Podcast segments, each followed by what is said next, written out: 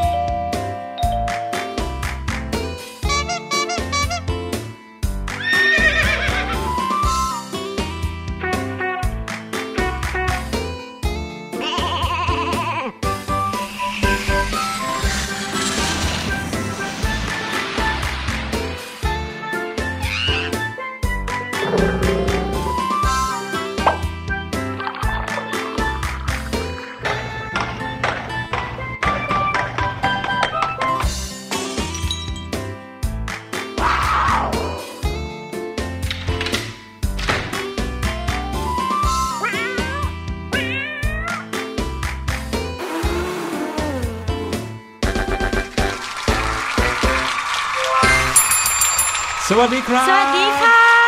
สวัสดีทุกทุกคนเลยนะครับใครที่อยู่ด้วยกันตรงนี้พี่หลุยและพี่แนนมาแล้วกับรายการเสียงสนุกค่ะเย่เย่เย่ดีใจอีกแล้วที่วันนี้พี่แนนแล้วก็พี่หลุยได้กลับมาเจอน้องๆอีกครั้งหนึ่งใช่แล้วหลายๆคนเนี่ยเจอกันทุกวันเพราะว่ารอเวลาที่เราจะได้อัพตอนใหม่ๆกันตอนช่วงประมาณสักสี่โมงเย็นของทุกวันจันทร์ถึงวันศุกร์นะครับแต่ถ้าเกิดว่าใครฟังกันแบบไม่เบื่อเลยฟังกันแบบคิดถึงกันมากๆเนี่ยก็ตอนต่อตอนต่อตอนได้เลยโอ้โหยาวเลยใช่ไหมคะด้วยการฟังย้อนหลังนะครับผ่านทางเว็บไซต์ ไทยพีบีเอสพอดแคสต์ ดอท คอม เด็กๆสามารถที่จะฟังรายการได้ตามใจเลยนะใช่ไม่ต้องรอวันไม่ต้องรอเวลาที่รายการออกอากาศเลยอืมแต่บางคนเนี่ยก็เป็นแฟนคลับแบบว่ารอเวลาที่รายการของเราเนี่ยมาออกรายการเลยก็คือสี่โมงเย็นสี่โมงเย็นปุ๊บคุณแม่คุณแม่เปิดเว็บไซต์นี้ให้หนูหน่อยค่ะหนูอยากฟังรายการเสียงสนุกแล้วฟังดูเหมือนกับว่าจะมีคนทำอย่างนั้นอยู่ ใช่ไหมสำคัญตัวเองจังเลยเอาเป็นว่าในแต่ละวันก็แล้วกันนะครับที่พี่หลุยแล้วก็พี่แนนมาเจอน้องๆเนี่ยก็จะมาพร้อมกับเรื่องราวสนุกสนุก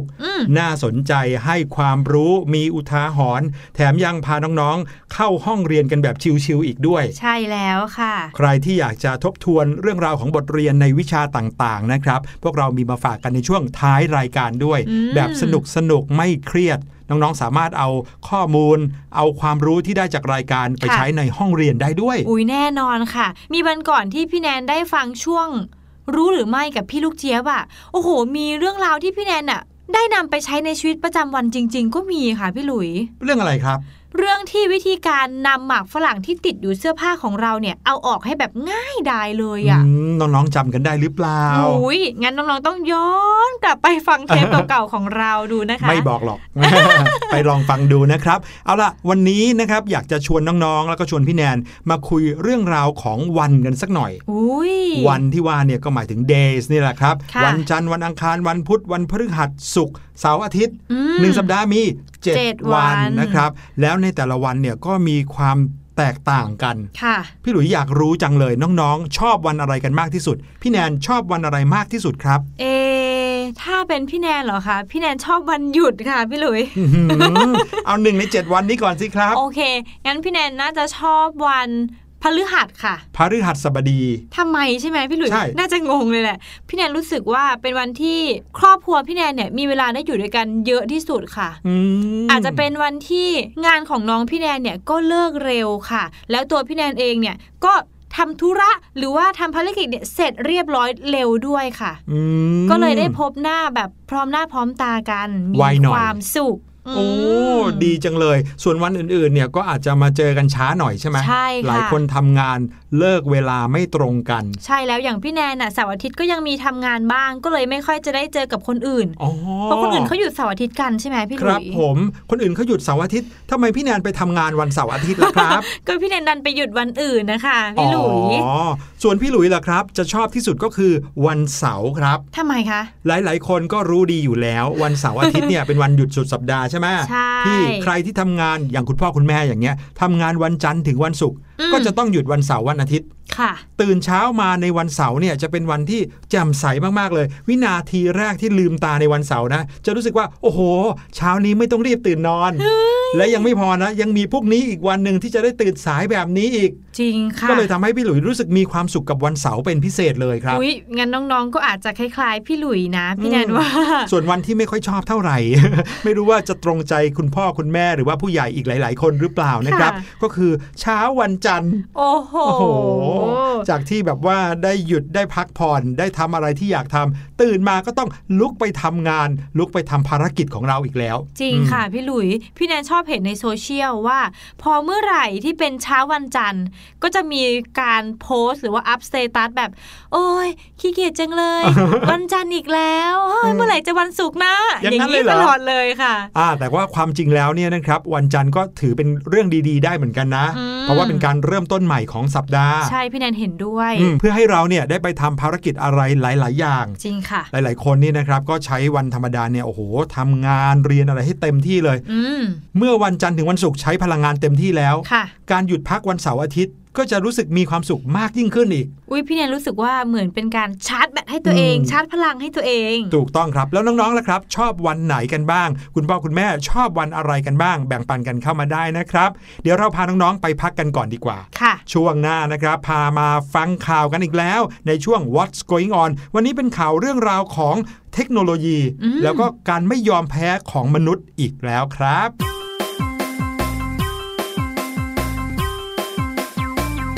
มันเป็นเรื่องด่วนต้องทำทันทีมันเป็นเรื่องด่วนต้องทำเดี๋ยวนี้ต้องทำเดี๋ยวนี้ด่วนกระดาษมันเยอะก็จะชอบทิ้งขวดแก้วมันเยอะก็จะชอบใช้โลหะก็เยอะพลาสติกก็แย่แย่แน่แน่บอกว่าแย่แน่แน่แย่แน่แน่ฉันบอกว่าแย่แน่แน่ถ้าเราไม่แย่ก่อนทิ้งทุกสิ่งจะเป็นขยะกองโตแยกแยกแยกแยกก่อนทิ้งมีหลายสิ่งที่ยังดีแยกแยกแยกเอาไปรีไซเคิลทำเป็นของใหม่มาใช้อีกทีต้องทำเดี๋ยวนี้ต้องแยกเดี๋ยวนี้ด่วน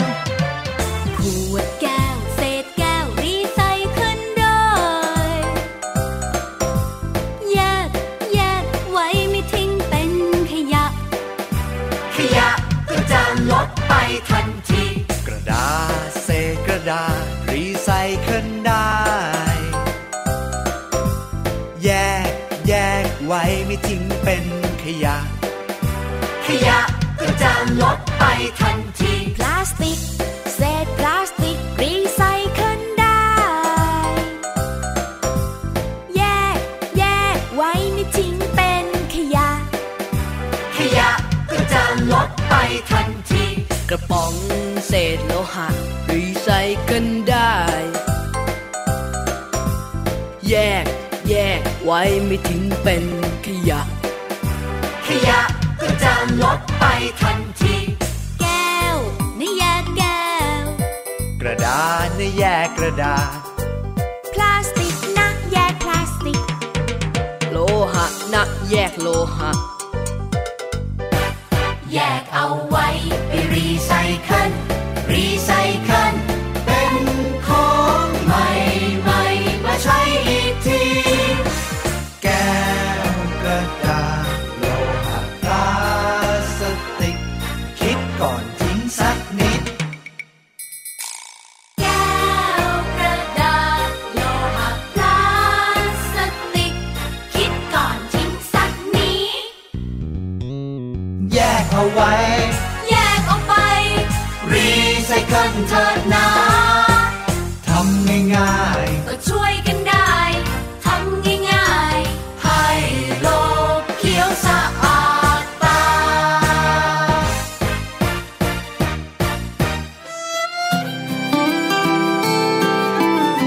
ฉ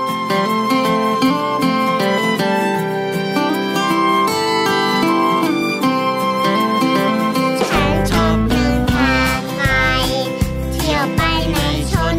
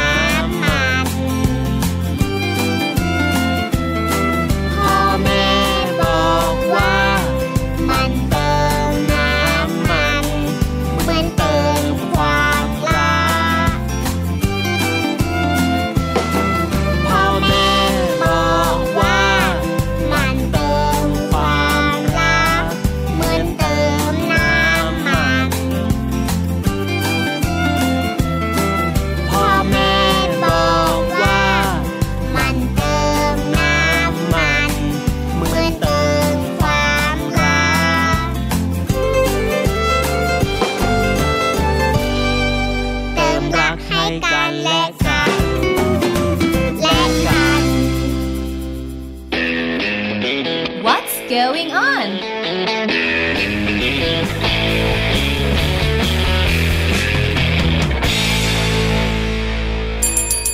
ล้วครับช่วง What's Going On นะครับช่วงแรกของรายการเสียงสนุกเราใช่แล้วค่ะช่วงนี้พาน้องๆมาฟังข่าวจากรอบโลกกันข่าวแรกวันนี้นะฮะเป็นข่าวเกี่ยวกับเทคโนโลยีจะว่าเทคโนโลยีใหม่ล่าสุดก็คงไม่เชิงนะครับเป็นเทคโนโลยีที่เคยมีการพัฒนากันมาก่อนแล้วแต่ได้มีการเอามาใช้กันอย่างจริงจังเลยครับพี่แนนค่ะอ่าจำได้ไหมว่ามนุษย์เราเนี่ยนะมักจะประดิษฐ์อะไรขึ้นมาใหม่ๆในเวลาที่เกิดเหตุวิกฤตขึ้นมาเสมอเลยอืมก็จริงค่ะพี่หลุยประดิษฐ์ขึ้นมาเพื่อที่จะแก้ไขปัญหาอะไรที่เคยเกิดขึ้นโอ้โหอย่างนั้นช่วงนี้คือชัดเจนมากๆเลยก็คือหน้ากากอนามัยแน่นอนครับใช่เพราะว่าเราเนี่ยจะต้องใช้ใส่ในการป้องกันไวรัสโควิด สิบเก้า เนี่ยแหละค่ะใช่ครับทุกประเทศเลยนะตอนนี้รณรงค์ให้ประชากรของเขาใส่หน้ากากอนามัยกันทุกประเทศแล้วค่ะประเทศญี่ปุ่นเป็นอีกหนึ่งประเทศครับที่เป็นตัวอย่างในเรื่องของการประดิษฐ์คิดค้นสร้างสรรค์สิ่งใหม่ๆอยู่เสมอเลยตอนนี้ทุกประเทศอย่างที่เรารู้ดีว่ารณรงค์ให้ใส่หน้ากากอนามัยกันใช่ค่ะญี่ปุ่นมองไปข้างหน้าอีกครับข่าวในวันนี้เนี่ยเป็นข่าวจากหนังสือพิมพ์ข่าวสดนะครับเขาบอกว่าประเทศญี่ปุ่นเริ่มที่จะพัฒนาหน้ากากที่จะใช้ในฤดูร้อนกันแล้วเพราะว่าตอนนี้ใกล้จะเข้าสู่ฤดูร้อนของประเทศญี่ปุ่นแล้วจริงค่ะพี่หลุยถ้าพูดถึงฤดูร้อนของญี่ปุ่นเนี่ยก็ร้อนไม่เบาเลยนะโอ้โหร้อนเอาการเลยทีเดียวถึงแม้ว่าหน้าหนาวเขาจะหนาวมากใช่แบบหิมะตกลงมาแต่พอหน้าร้อนปุ๊บโอ้โหสุดยอดเหมือนกันขึ้นไปสี่สิบองศาก็มีนะครับแล้วเวลาที่ร้อนมากๆเนี่ยนะครับคนญี่ปุ่นเขาก็จะไม่ค่อยชินเนื่องจากว่าในฤดูหนาวเขาหนาวจัดเลยไม่เหมือนบ้านเราเนาะที่หนาวๆร้อนๆก็ใกล้ๆกันใช่ไหมแต่ว่าพอถึงฤดูร้อนเนี่ยเขาจะร้อนจัดดังนั้นแล้วหน้ากากอนามัยที่จะใช้สวมที่ใบหน้าเนี่ยก็จะต้องโอ้โหมีการอบอ้าวมากๆโอ้โหแน่นอนค่ะพี่หลุยแค่บ้านเราในช่วงหน้าร้อนที่ผ่านมาจริงๆโควิด สิบเก้า เนี่ยของบ้านเราก็มาอยู่ในช่วงหน้าร้อนพอดีแล้วเราทุกคนก็ต้องใส่หน้ากากอนามัยพี่แนนเนี่ยก็เป็นคนหนึ่งที่ใส่แล้วก็ขับรถจักรยานยนต์ด้วยเวลาขับไปค่ะแล้วอยู่กลางแดดอะเวลารู้สึกร้อนเนี่ยแล้วหน้ากากของเราเนี่ยที่ปิดอยู่บนหน้านะคะข้างในเนี่ยมันจะรู้สึกแบบเมือกเมือกรู้สึกเนอะเนอะอะไรอย่างเงี้ยเหมือนชื้นอะไรอย่างงี้ใช่ไหมครับพอกลับบ้านมาทีไรสิวขึ้นทุกทีเลยพี่หลุยเชื่อว่าปัญหาแบบนี้ก็น่าจะเกิดขึ้นกับชาวญี่ปุ่นได้เหมือนกันนะเขาก็เลยมีการพัฒนาหน้ากากเย็นฉ่ำนะครับที่จะเอาไว้ใช้ในฤดูร้อนกันละครับพี่แนนเคยได้ยินแต่ผ้าเย็นนะคะพี่หลุยตอนนี้กลายเป็นหน้ากากอนามัยเย็นฉ่ำเลยเหรอนั่นน่ะสิครับความต้องการหน้ากากอนามัยเนี่ยมีมากขึ้นอยู่แล้วใช่ไหมตอนนี้แค่คำว่าหน้ากากอนามัยอาจจะไม่เพียงพอแล้วนะครับจะต้องเป็นหน้ากากอนามัยที่เหมาะกับการใช้งานในฤดูร้อนด้วย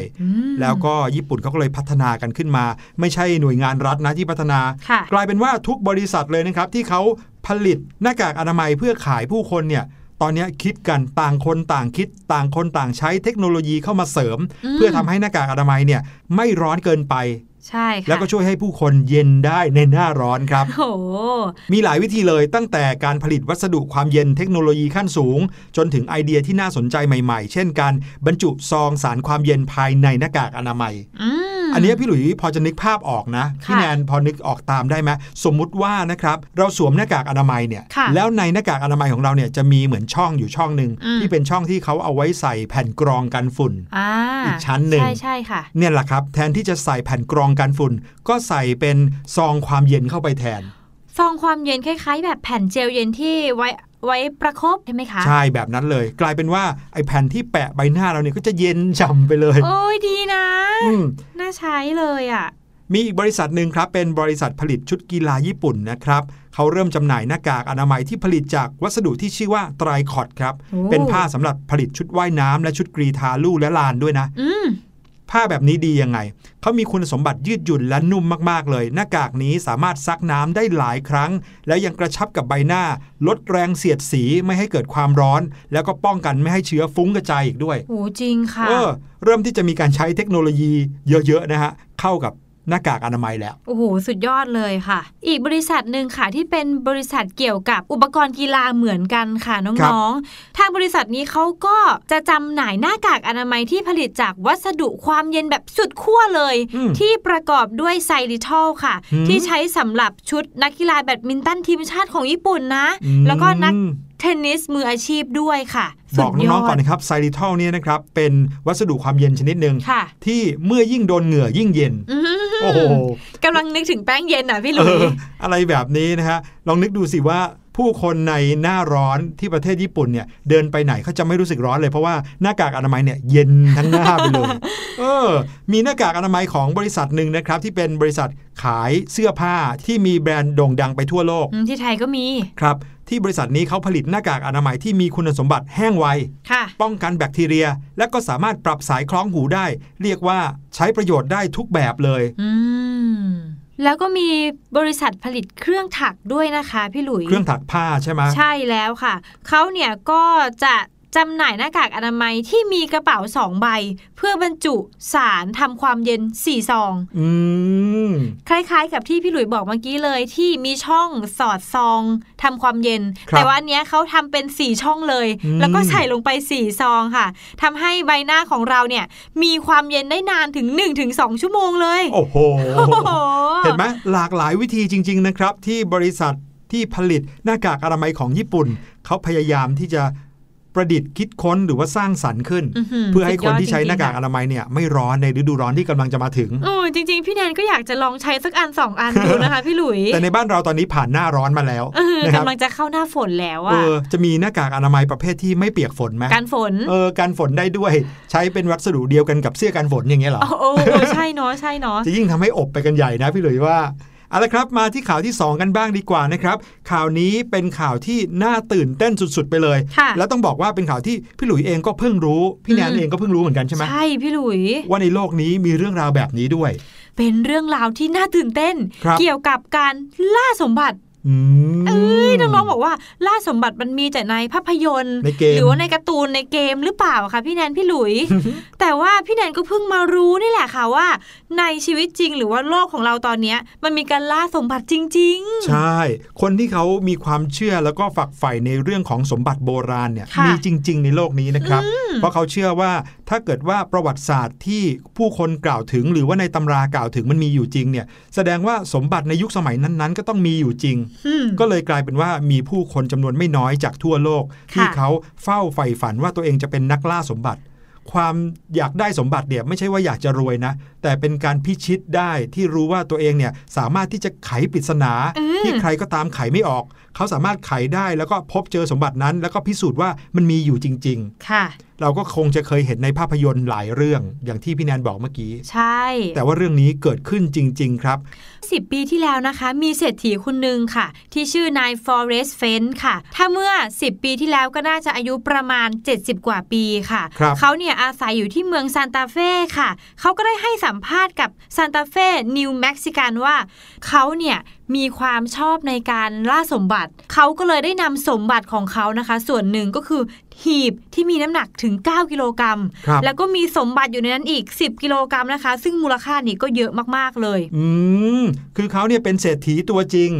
มีสมบัติมากมายจริงๆใช่แล้วแล้วเขาก็เอาสมบัติของเขาใส่หีบไว้แล้วก็เอาไปซ่อนไว้ใช่ไหมครับใช่แล้วค่ะพี่หลุยหลังจากที่เขาซ่อนไว้แล้วนะเขาก็เขียนหนังสือชีวประวัติหรือว่าอัตชีวประวัติของเขาเล่มหนึ่งขึ้นมาเกี่ยวกับการเอาสมบัติไปซ่อนหรือว่าปริศนาในการหาสมบัตินี่แหละค่ะครับหลังจากนั้นก็มีหลายคนมากๆเลยที่เขาเนี่ยต้องการจะไปหาสมบัติของคุณเฟนคนนี้อืมอันนี้คือเรื่องราวเกิดขึ้นเมื่อสิบปีที่แล้วใช่แล้วค่ะแต่ข่าวในวันนี้นะครับเป็นข่าวที่เกิดขึ้นเมื่อไม่กี่วันมานี้เองคุณฟอเรสต์เฟนคนนี้เนี่ยก็ได้ออกมาประกาศว่าขุมทรัพย์ของเขาที่เขาเอาไปซ่อนไว้อย่างที่ที่ลึกลับมากๆเนี่ยตอนนี้มีนักล่าขุมทรัพย์สามารถพิชิตหีบสมบัติของเขาได้เรียบร้อยแล้วโอ้โห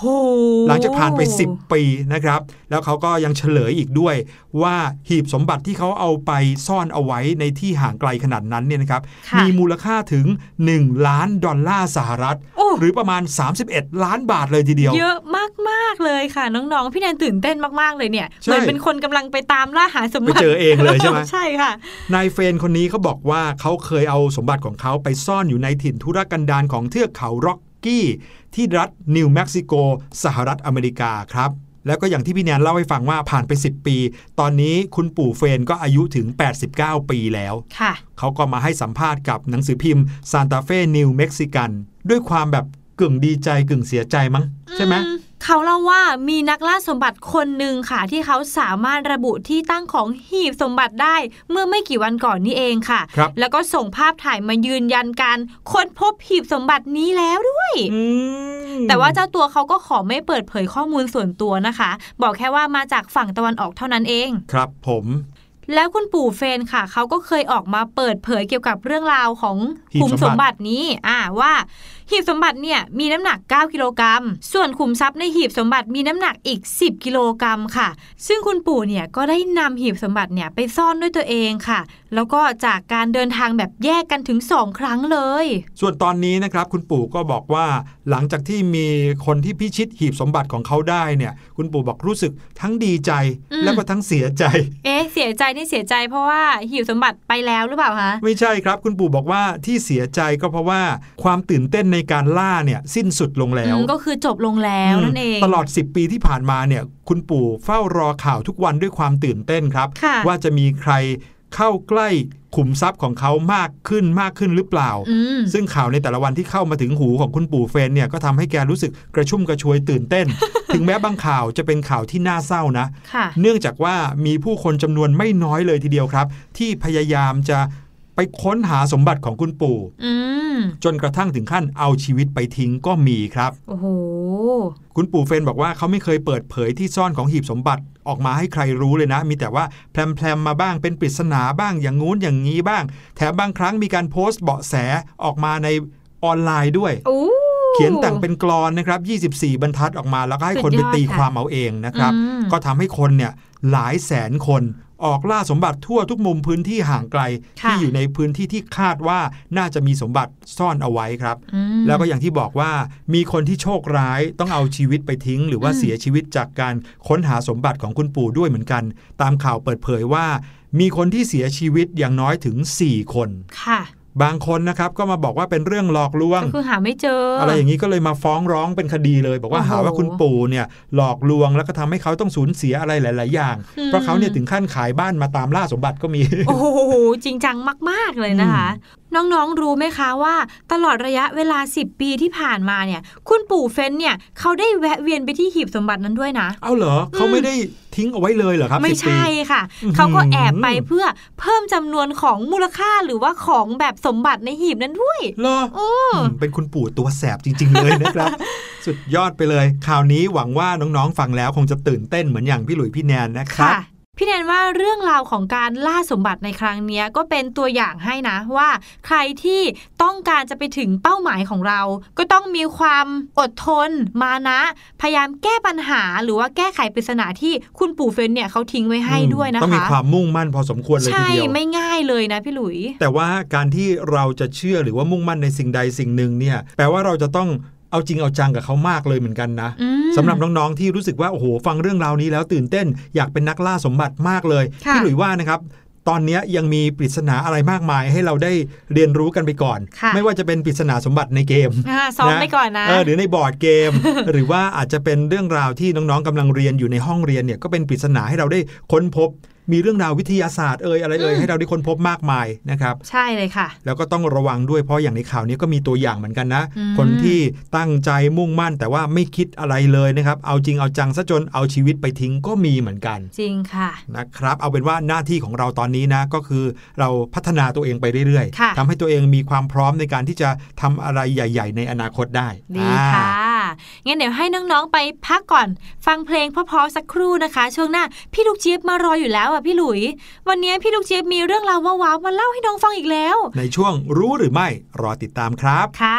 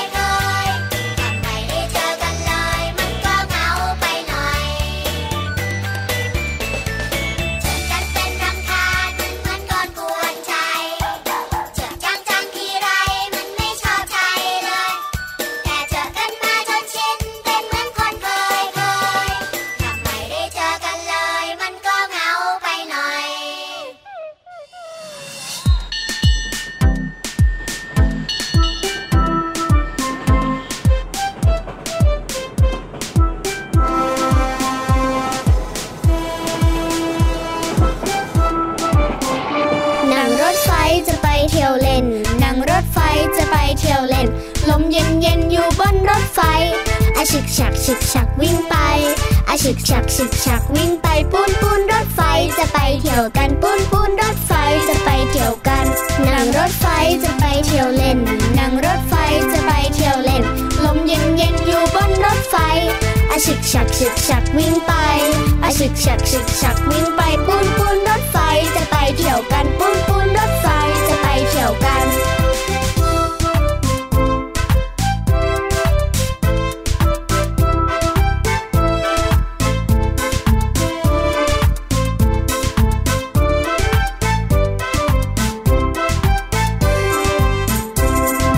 ลมเย็นเย็นอยู่บนรถไฟอาฉึกฉักฉึกฉักวิ่งไปอาฉึกฉักฉึกฉักวิ่งไปปูนปูนรถไฟจะไปเที่ยวกันปูนปูนรถไฟ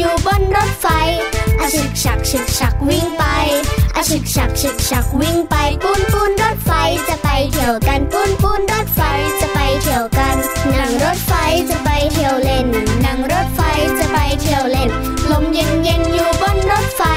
อาฉึกฉักฉึกฉักวิ่งไปอาฉึกฉักฉึกฉักวิ่งไปปูนปูนรถไฟจะไปเที่ยวกันปูนปูนรถไฟจะไปเที่ยวกันคนไหนน่ารักมาขึ้นรถไฟเข้าสู่ช่วงที่สองของรายการเสียงสนุกครับช่วงรู้หรือไม่ค่ะแล้วก็พี่ลูกเจี๊ยบรอน้องๆอยู่แล้วล่ะครับตอนนี้มาพร้อมกับของกินที่พี่หลุยไม่เคยกินแต่ได้ยินมาว่าอร่อยสุดๆเลยอะไรอะคะไข่หอยเม่นอุ้ยพี่เนยก็เคยได้ยินที่เราเรียกอีกอย่างนึงก็คืออูนิอูนิป่ะใช่ไหมใช่ใช่ใช่ค่ะพี่เนยจำไม่ผิดแต่ว่าวันนี้พี่ลูกเจี๊ยบมีปริศนาของไข่หอยเม่นมาเล่าให้ฟังเอาอีกแล้วเหรอคะปริศนาอีกแล้วเหรอจะเป็นยังไงเราไปติดตามกันเลยดีกว่านะครับกับช่วงรู้หรือไม่ค่ะรู้หรือไม่กับพี่ลูกเจี๊ยบก๊อกก๊อกก๊อกสวัสดีค่ะสวัสดีชาวเสียงสนุกทุกคนนะคะแล้วก็ขอต้อนรับทุกคนเข้าสู่ช่วงรู้หรือไม่กับพี่ลูกเจี๊ยบด้วยค่ะพร้อมที่จะออกเดินทางเพื่อที่จะไปร้องว้าวกับพี่ลูกเจี๊ยบกันหรือยังคะวันนี้พี่ลูกเจี๊ยบจะพาทุกคนลงไปใต้มหาสมุทรกันค่ะน้องๆเคยได้ยินชื่อนี้กันหรือเปล่าคะหอยเม่นสัตว์เปลือกแข็งอย่างหอยเนี่ยนะคะพี่ลูกเจี๊ยบเชื่อว่าน้องๆก็คงจะรู้จักกันหลายชื่ออยู่แหละค่ะไม่ว่าจะเป็นหอยแครงหอยแมงผู้หอยลายโอ้โหแล้วก็อีกหลายอย่างเลยค่ะหนึ่งในนั้นนะคะก็คือหอยเม่นค่ะคนญี่ปุ่นเนี่ยนะคะเขาชอบกินไข่หอยเม่นกันมากๆเลยแต่น้องๆรู้หรือไม่คะว่าไข่หอยเม่นเนี่ยแม้ว่าเราจะเรียกเขาว่าไข่หอยเม่นแต่สิ่งที่กินเข้าไปไม่ใช่ไข่ของเขานะคะ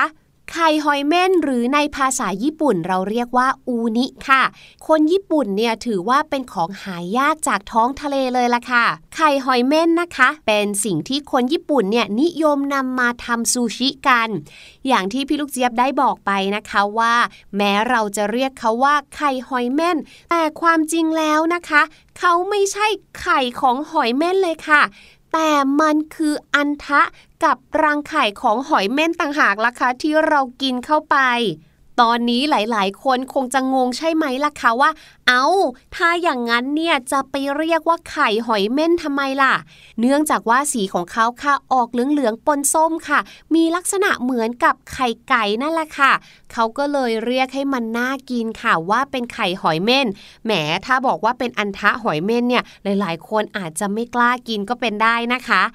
ไหนๆก็พูดถึงหอยเม่นแล้ววันนี้พี่ลูกเจี๊ยบก็ขอถือโอกาสนี้นะคะพาน้องๆไปรู้จักกับหอยเม่นมากขึ้นดีกว่าค่ะหอยเม่นเนี่ยนะคะถือว่าเป็นสัตว์ประเภทเดียวกันกับปลาดาวค่ะ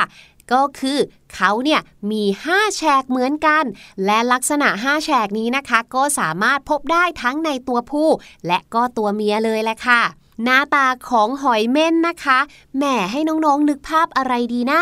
น้องๆลองนึกภาพก้อนกระดาษที่เราขยำนะคะขยำเป็นอันกลมๆเลยล่ะค่ะกระดาษอันนี้มีลักษณะสีดำค่ะดำปิดเลยนะแล้วก็มีหนามแหลมๆยื่นออกมา เหมือนกับเม่นเลยล่ะค่ะเพียงแต่ว่าเจ้าเม่นตัวเนี้ยเขาอยู่ในทะเลและเนี่ยแหละค่ะก็คือหน้าตาของเจ้าหอยเม่นค่ะ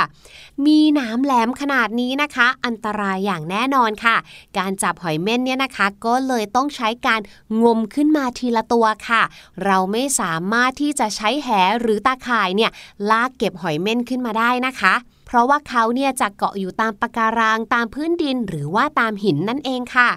ส่วนอาหารหลักของเม่นทะเลนะคะก็คือสาหร่ายต่างๆนั่นเองค่ะรวมไปถึงสัตว์ที่เคลื่อนที่ช้าหรือว่าอยู่กับที่ด้วยค่ะส่วนนักล่าที่กล้ากินเม่นทะเลเป็นอาหารนะคะก็เช่นนาคทะเลปลาดาวปลาไหลหมาป่าแล้วก็ปลาวัวนั่นเองค่ะขอขอบคุณเรื่องราวดีๆสนุกสนานน่ารู้แบบนี้นะคะจากเว็บไซต์ Wikipedia รวมไปถึงเว็บไซต์ Foodie Taste ด้วยค่ะส่วนวันนี้หมดเวลาของพี่ลูกเจี๊ยบแล้วเจอกันใหม่ครั้งหน้าสวัสดีค่ะรู้หรือไม่กับพี่ลูกเจี๊ยบโอ้โหได้ยินอย่างนี้แล้วนะจากที่ไม่กล้ากินตอนแรก ก็ยิ่งไม่กล้ากินเข้าไปใหญ่เลยพี่แนนรู้แต่ว่ามันราคาแพงก็เลยไม่ได้กินสักที นี่แหละค่ะพี่หลุยใช่ครับสำหรับคนที่ชอบก็คงจะรู้สึกว่าแหมรสชาติดีจริงๆเลยนะครับน้องๆชอบกินไข่หอยเม่นกันหรือเปล่ายังไงก็ขอบคุณพี่ลูกเจี๊ยบมากๆเลยครับที่เอาเรื่องราวว้าวๆมาเล่าให้พวกเราฟังในวันนี้ครับเดี๋ยวไปฟังเพลงกันก่อนช่วงหน้ากลับมาชวนน้องๆเข้าห้องเรียนวิชาภาษาอังกฤษกันครับ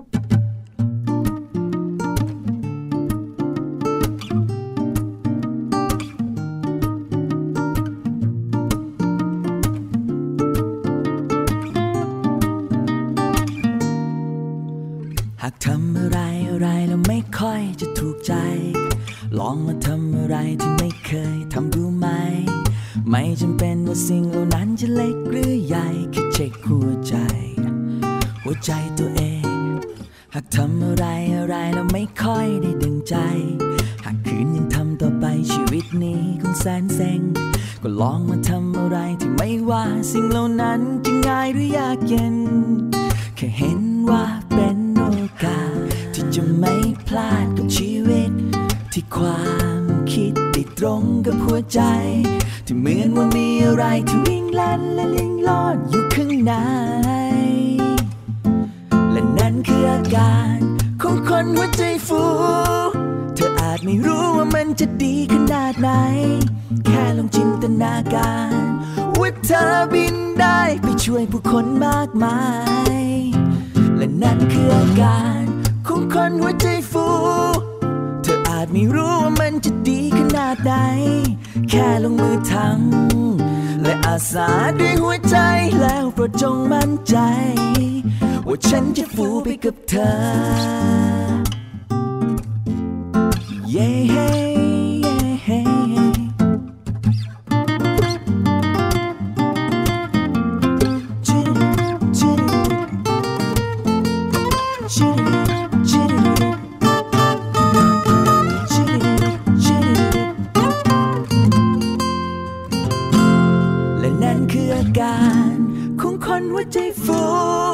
เธออาจไม่รู้มันจะดีขนาดไหนแค่ลองจินตนาการว่าเธอบินได้ไปช่วยผู้คนมากมายและนั่นคืออาการของคนหัวใจฟูเธออาจไม่รู้ว่ามันจะดีขนาดไหนแค่ลงมือทำและอาสาด้วยหัวใจแล้วโปรดจงมั่นใจและนั่นคืออาการของคนหัวใจฟูเธออาจไม่รู้ว่ามันจะดีขนาดไหนแค่ลองจินตนาการว่าเธอบินได้ไปช่วยผู้คนมากมายและนั่นคืออาการของคนหัวใจฟูเธออาจไม่รู้ว่ามันจะดีขนาดไหนแค่ลงมือทำและอาสาด้วยหัวใจแล้วโปรดจงมั่นใจว่าฉันจะฟูไปกับเธอคนไทยหัวใจฟูคนไทยหัวใจฟูคนไทยหัวใจฟูคนไทยหัวใจฟู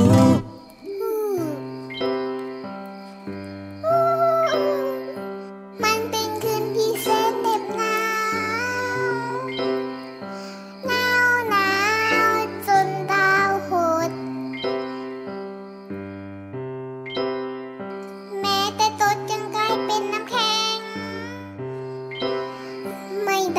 สึกไป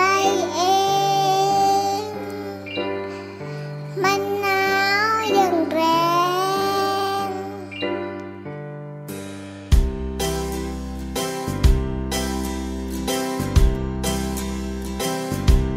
กระต่ายสองตัวสงสารทางป่าใหญ่โชคดีที่เธอบ้านไม้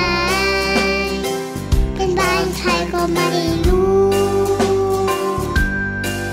กก๊อกก๊อกขอประตูขอค้างคืนสักครู่จะได้ไหมอยู่ข้างนอกมัน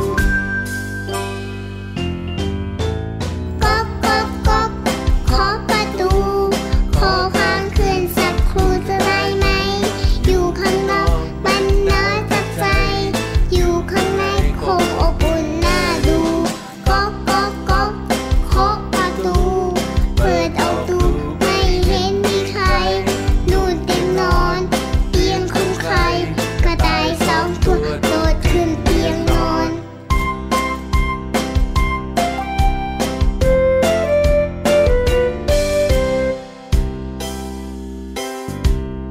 หนูสามตัวหลงทางกลางป่าใหญ่โชคดีที่เจอบ้านไม้เป็นบ้านใครก็ไม่รู้ไม่รู้ไม่รู้ก๊อกก๊อกก๊อ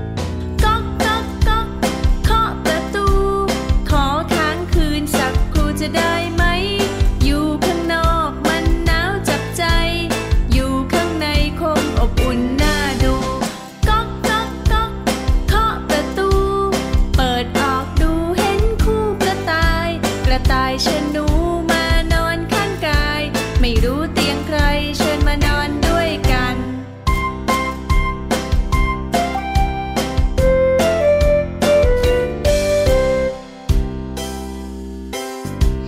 ช้างสี่ตัวหลงทางกลางป่าใหญ่โชคดีที่เจอวันไม้เป็นบ้านใครก็ไม่รู้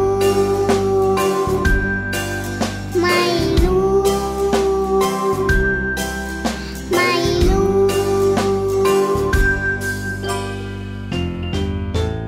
ก๊อกก๊อกก๊อกขอประตูขอค้างคืนสักครู่จะได้ไหมอยู่ข้างนอกมันหนาวจับใจอยู่ข้างในคงอบอุ่นน่าดูก๊อกก๊อกก๊อก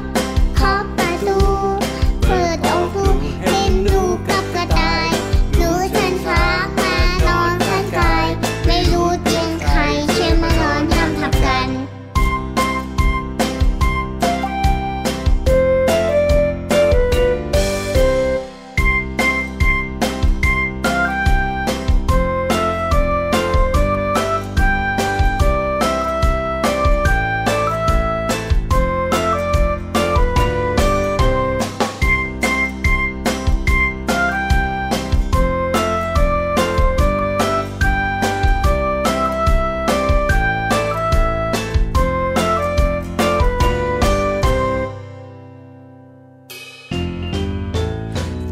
ึกตึกจากประตูเงาใครไม่รู้ดำดำใหญ่ใหญ่เดินช้าช้าเข้ามาข้างในกระต่ายหนูช้างคงกลัวหน้าดูเฮ้อเฮ้อเฮ้อมีหัวเราะบอกไม่ต้องกลัวนะไม่ต้องกลัวเราเป็นเจ้าของบ้านนะไม่ต้องกลัวฉันเพื่อนทุกตัวมาสดน้ำซุปกัน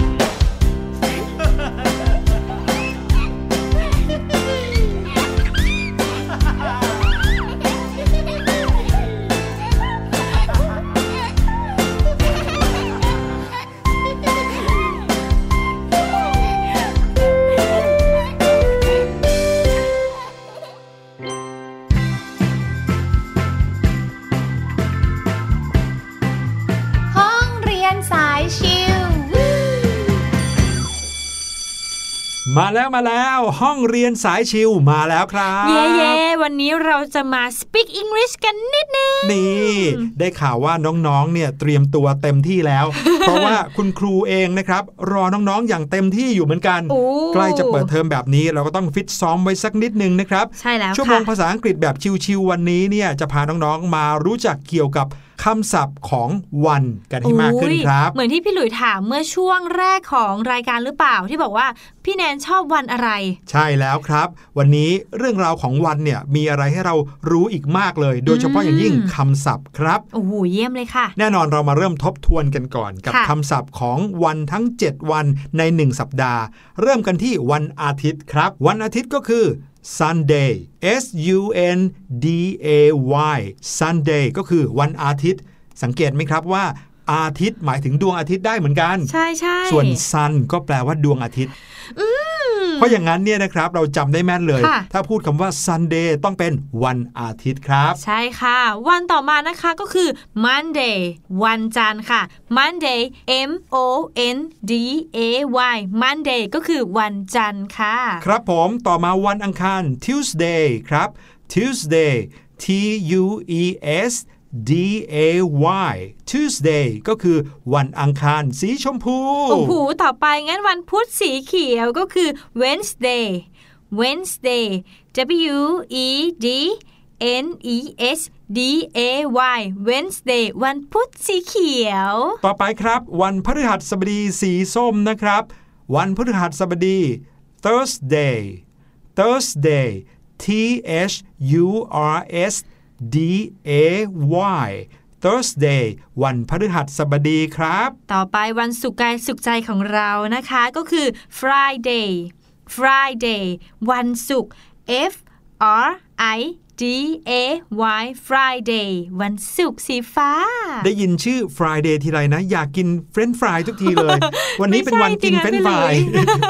ส่วนวันเสาร์ครับ Saturday Saturday นะครับS A T U R D A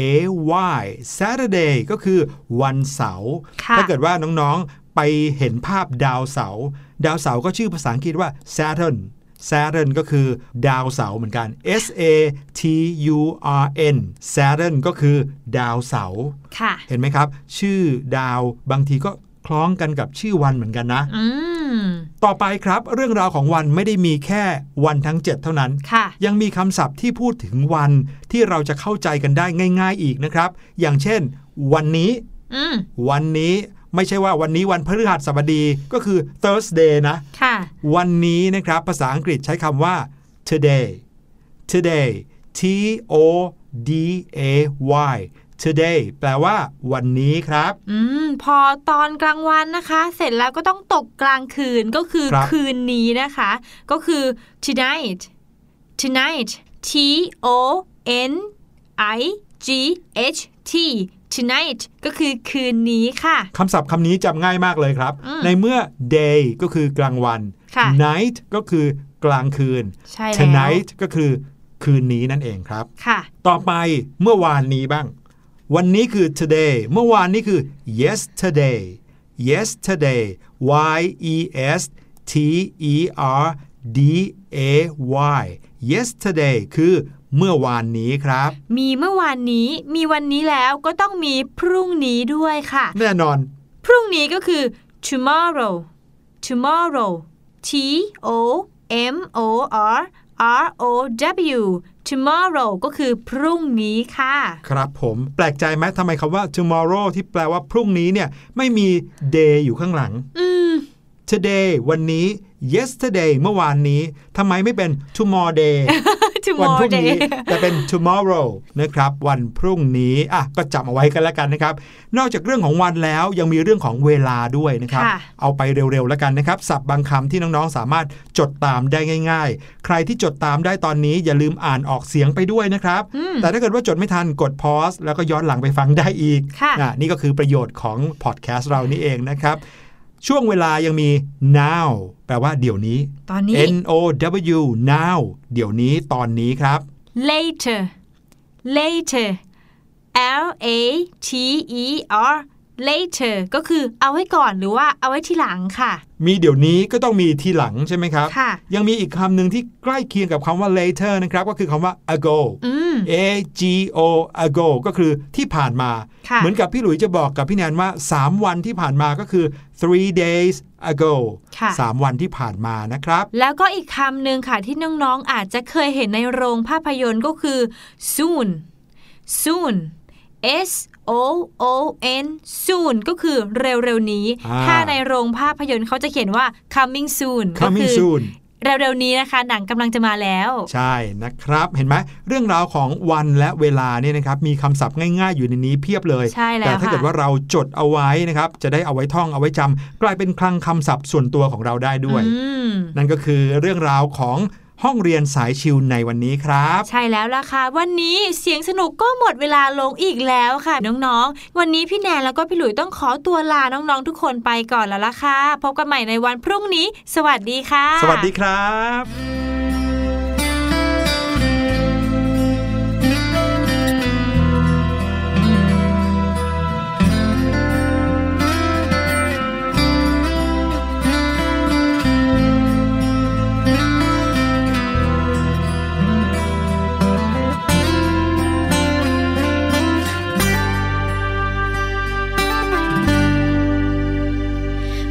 ก่อนเคยมีต้นไม้สูงใหญ่อดีตเคยมีลำธารสะอาดใสสดชื่นในทุกครั้งที่เราหายใจแต่แล้วทำไมไม่เหมือนเดิมลำคลองทำไมถึงกลายเป็นสีดำขยะก็ลอยเต็มน้ำมองเห็นแค่เพียงฝุ่นควันรถนับวันก็ยิ่งเพิ่มตึกสูงเข้ามามากมายทดแทนผู้ใหญ่สร้างห้างจนเกลื่อนแต่เด็กอยากมีต้นไม้ทำไมถึงชอบทำลายไม่ห่วงแทนหากมีต้นไม้ที่ใดคงไม่มีวันขาดแคลนวันนี้มาปลูกทดแทนดีไหมปลูกสู่กระทิงเสือดำไก่ฟ้าเราเคยได้ยินแค่ชื่อใช่ไหมหยุดเบียดเบียนกันเสียทีหยุดเถิดนะหยุดทำลายโลกไม่สบายอย่าให้ต้องสายเกิน